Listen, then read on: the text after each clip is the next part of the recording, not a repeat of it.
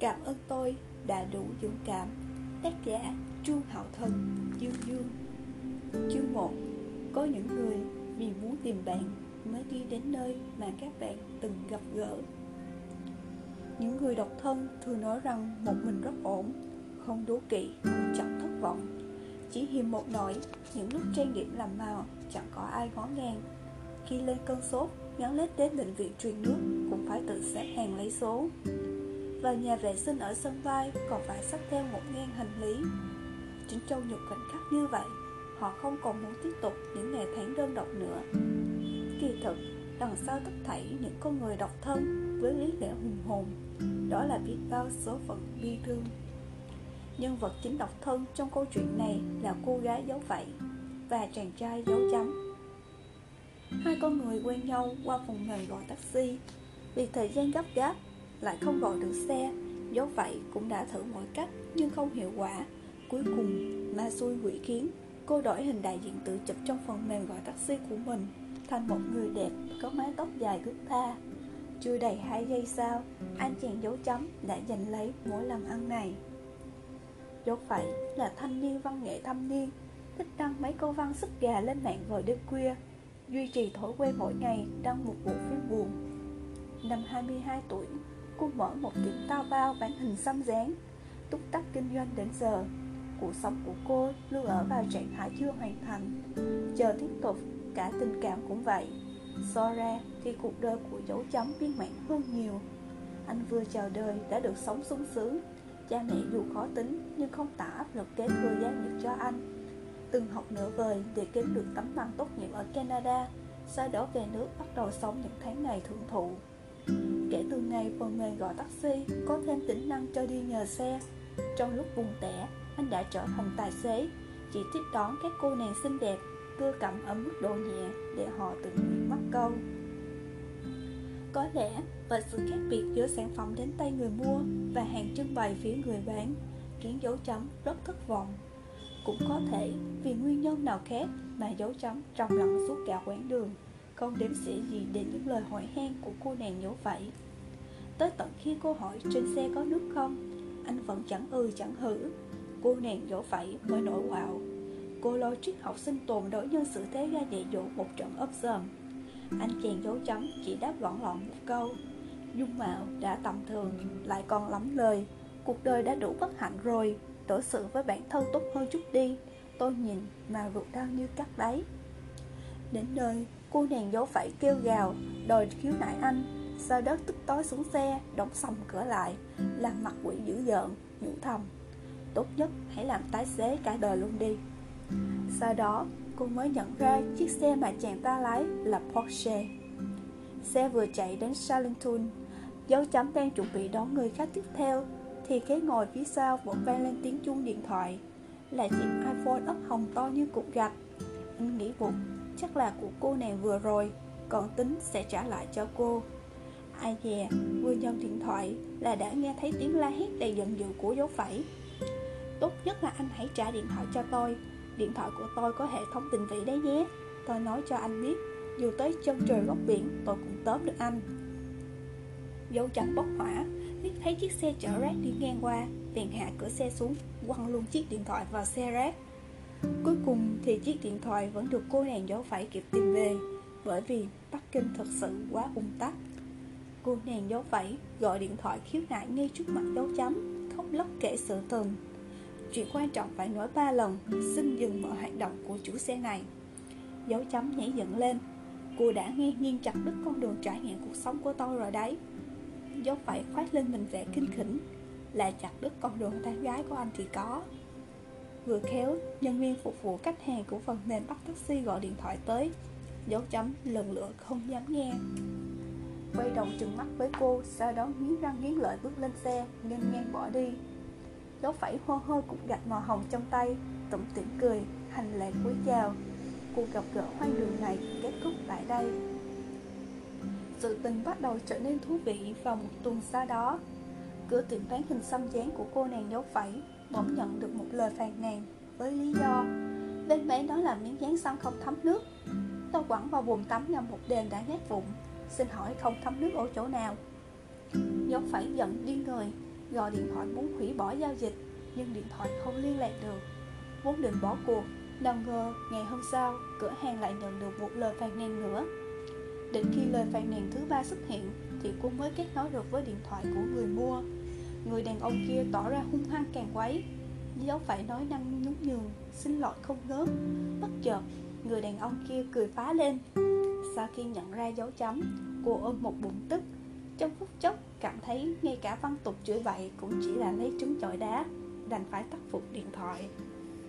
Dấu phải chưa từng gặp phải tai họa này bao giờ, vốn chỉ là một cửa tiệm bình thường, vì ba dòng đánh giá ở đâu ra mà trong vòng mấy ngày đơn đặt hàng đã tụt giảm phân nửa. Dấu phải cố chấp không tin vào tà ma, gắng gượng chống đỡ được nửa tháng. Kết quả tận mắt nhìn thấy sau khi nộp tiền thuê phòng, con số trong các thẻ ngân hàng trì trệ không chịu nhích. Cô buộc lòng phải ngoan ngoãn gọi điện thoại cho dấu chấm, cầu xin anh xóa bỏ mấy lời đánh giá kia. Anh chàng dấu chấm nói xóa cũng được thôi, nhưng một điều kiện, đổi lấy một lời đánh giá. Điều kiện thứ nhất, dấu phải phải đích thân gọi điện thoại cho nhân viên phục vụ khách hàng của phần mềm bắt taxi. Khóc lóc nói khiếu nại lần trước chỉ là trò đùa tao quái trong lúc đầu óc chặt mạch, rằng cô chưa từng gặp tài xế nào vừa biết quan tâm chu đáo, hài hước dí dỏm lại có tinh thần trách nhiệm như thế, rằng cô cảm thấy tự hào và vinh hạnh thay cho công ty khi có được một tài xế như vậy. Điều kiện thứ hai, dấu chấm nói đã giúp việc nhà mình phải nằm viện, bắt dấu phẩy đến quét dọn thay, thời hạn là một tháng. Dấu phẩy đến nhà anh, mang theo bộ mặt ta đây là người quản lý gia đình. Vừa đặt chân vào cửa, cô bỗng sửng sốt. Khoan nói đến diện tích ngôi nhà, chẳng khác việc gì so với những ngôi biệt thự được chiếu trên ti vi. Thứ đầu tiên nghiền nát tam quan của cô chính là chiếc bồn cầu có thể phun nước và phát nhạc lần đầu tiên nhìn thấy. Chiếc iPad có thể điều khiển tất tần tật mọi thứ, nào đèn điện, rèm cửa, điều hòa, cùng với trần nhà trong phòng ngủ là dải đèn led có thể biến thành bầu trời rất những sao. Thứ khiến cô phấn khích nhất là máy chơi game cảm biến, với đủ thể loại như chém trái cây, đánh cương thi, đua xe, đá bóng. Chẳng những thế, cô còn phát hiện ra rằng anh chàng dâu trắng tỏ ra ngông cuồng ta đây này lại chẳng có bạn bè. Thế là lòng từ bi trong cô bỗng trỗi dậy. Cô quyết định chuyển biến cuộc chiến của hai kẻ oan gia vì những chuyện vụn vặt lông gà vỏ tỏi sang chiếc máy chơi game, dốc toàn lực chơi đùa cùng dấu chấm. Hơn nữa, lần nào cũng đánh cho anh tan tác tơi bời. Có lần hai người chơi chém hoa quả, vào lúc đang trưng ra dáng vẻ vĩ quái thì mẹ của dấu chấm bỗng mang khuôn mặt nghiêm nghị như lã bài bước vào. Bà nhả câu nào câu nấy sắc nhọn, nói phí chia tay cho cô bạn gái nào đó của dấu chấm sắp đổ cả lên đầu bà. Sau đó bày ra luận điệu anh không có yêu ai cũng là đáng đời, công kích anh thẳng thừng. Dấu phải chưa từng trải qua cuộc lục đục khó xử nào như thế này, tinh thần yêu chuộng chính nghĩa trong cô lại bừng bừng trỗi dậy. Cô mở miệng gọi người ta một tiếng mẹ, nói bạn gái chính thức của dấu chấm đang ở đây. Dấu phải đụng phải núi băng mà không chìm nghỉm, trái lại còn khiến dấu chấm thầm thở phào. Mặc dù trước giờ hay cãi cọ nhau, thế nhưng lại có thêm chút cảm thông lẫn nhau giữa hai con người hội tụ nhiều điểm chung. Dấu chấm chốc chốc lại phát bệnh, dáng hình xăm cánh tay chi chít lên vật dụng, tường nhà, khiến cô nàng dấu phẩy lần đầu tiên cảm thấy giấy dán của cửa hàng mình xấu xí tới mức thả trà đạp lên cái đẹp. Cô bắt đầu ngờ vực đời người. Chẳng những thế, chốc chốc anh lại gọi điện thoại đến, nó muốn đi ăn ramen Lan Châu. Thế là hai người ngồi trong quán ramen Lan Châu, dấu chấm húp mì sòng xoài, dấu phẩy ngồi bên trộm trừng mắt. Có một lần, trong lúc hai người đang ngồi chồm hổm ở cửa hàng seven eleven ăn món Oden, thì dấu phẩy tò mò hỏi: tại sao có mang vật làm anh chàng cao to, đẹp trai, lắm tiền mà cứ muốn mãi bình dân thế này? Ăn ramen Oden làm tài xế, tán gái, người trong thành phố chịu chơi nhỉ? Dấu chấm nói: tôi không thể chọn lựa cha mẹ cho mình, nhưng tôi có quyền quyết định tôi là ai. Về phần những cô nàng tôi từng yêu trong quá khứ kia, chẳng qua là tôi cảm thấy bản thân không đủ tốt, nên mới muốn thử tiếp xúc với người không đủ tốt như mình, để không lỡ dở cả hai. Dấu phải lại hỏi: vậy là sao biết bản thân không đủ tốt? Giá như được biến thành một người khác giới, xem xem liệu rằng mình có thích bản thân của hiện tại hay không. Dấu chấm trả lời. Cô nàng dấu phải trầm ngâm giây lát: thế thì tôi thích bản thân mình lắm, vậy cô tránh xa tôi ra chút. Dứt lời, dấu chấm bắt đầu tập trung ăn uống. Hai người thính lặng một hồi. Dấu phải lại hỏi, điều kiện thứ ba là gì? Dấu cháu nghĩ nha nhồm nhòm đói, đợi sao đã. Vào ngày sinh nhật hai mươi sáu tuổi của dấu chấm, món quà mà bà mẹ vĩ đại dành tặng anh là đẩy anh và dấu phẩy đến Osaka du lịch. Chẳng mấy khi mà bà mẹ nuôi con có dấu hiệu tan chảy, cộng thêm bản thân là kẻ đầu têu, dấu phẩy đành đâm lao phải theo lao.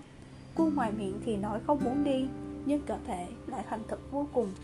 Sau khi ra khỏi sân bay, cả người cô hệt như chiếc điện thoại di động được chịu đựng về chế độ rung, tinh thần phấn khích suốt chặng đường. Âm khư khư Midian ở Universal Studio cường ép dấu chấm cùng mình mặc kimono vào chùa chật chội ở Kyoto. Giờ Vinh Quy vừa thét chói tay, vừa dụ dỗ một bầy nai con chạy về phía sau công viên Nara. Cuối cùng, hai người ở quán rượu uống đến chấm say, thấy dấu phải chuyên chủ ăn bánh.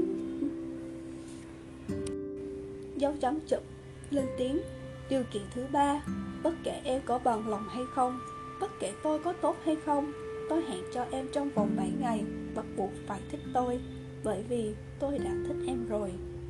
Kết quả chưa đầy ba ngày, dấu phẩy đã hoàn thành nhiệm vụ trước thời hạn.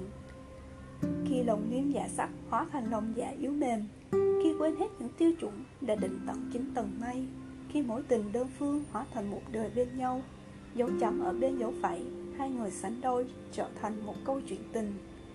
Bạn thích Oreo vị chocolate, dù siêu thị có hết hàng đi chăng nữa, bạn vẫn sẽ mua bánh chocolate nhân đậu phộng và chỉ ăn phần chocolate chia kia thôi. Muốn ăn được mật ngọt, phải xem vận may của bạn thế nào. Một miếng ngọt lịm, một miếng chua là sẽ chẳng ăn nữa. Duy trì sự cố chấp và tính tình quái gở khó đoán thuộc về riêng bạn cũng không sao. Người thích bạn rồi sẽ có một ngày nhìn thấy bạn. Cảm giác mất mát mỗi khi nghe tình ca để chìm vào giấc ngủ trong những đêm trường cùng những lời thở than rằng không ai chăm sóc kia đều sẽ tìm thấy chỗ về. Có một chuyện thực ra cô nàng dấu phẩy không hay biết. Vào lần đầu tiên họ gặp gỡ, cô không bắt được xe nên đã thấy ảnh đại diện của chính mình thành một người đẹp tóc dài thướt tha. Chưa đầy hai giây sau đó, dấu chấm đã giành lấy đơn của cô trước. Thế nhưng nguyên nhân khiến dấu chấm cướp mối là bởi anh đã nhìn thấy bức ảnh chụp từ xứ ngóc ngách trước đó của dấu phẩy, cảm thấy cô khác biệt với những cô gái khác. Bạn có tin không? Có những người vì muốn tìm bạn mới tới nơi các bạn từng gặp gỡ.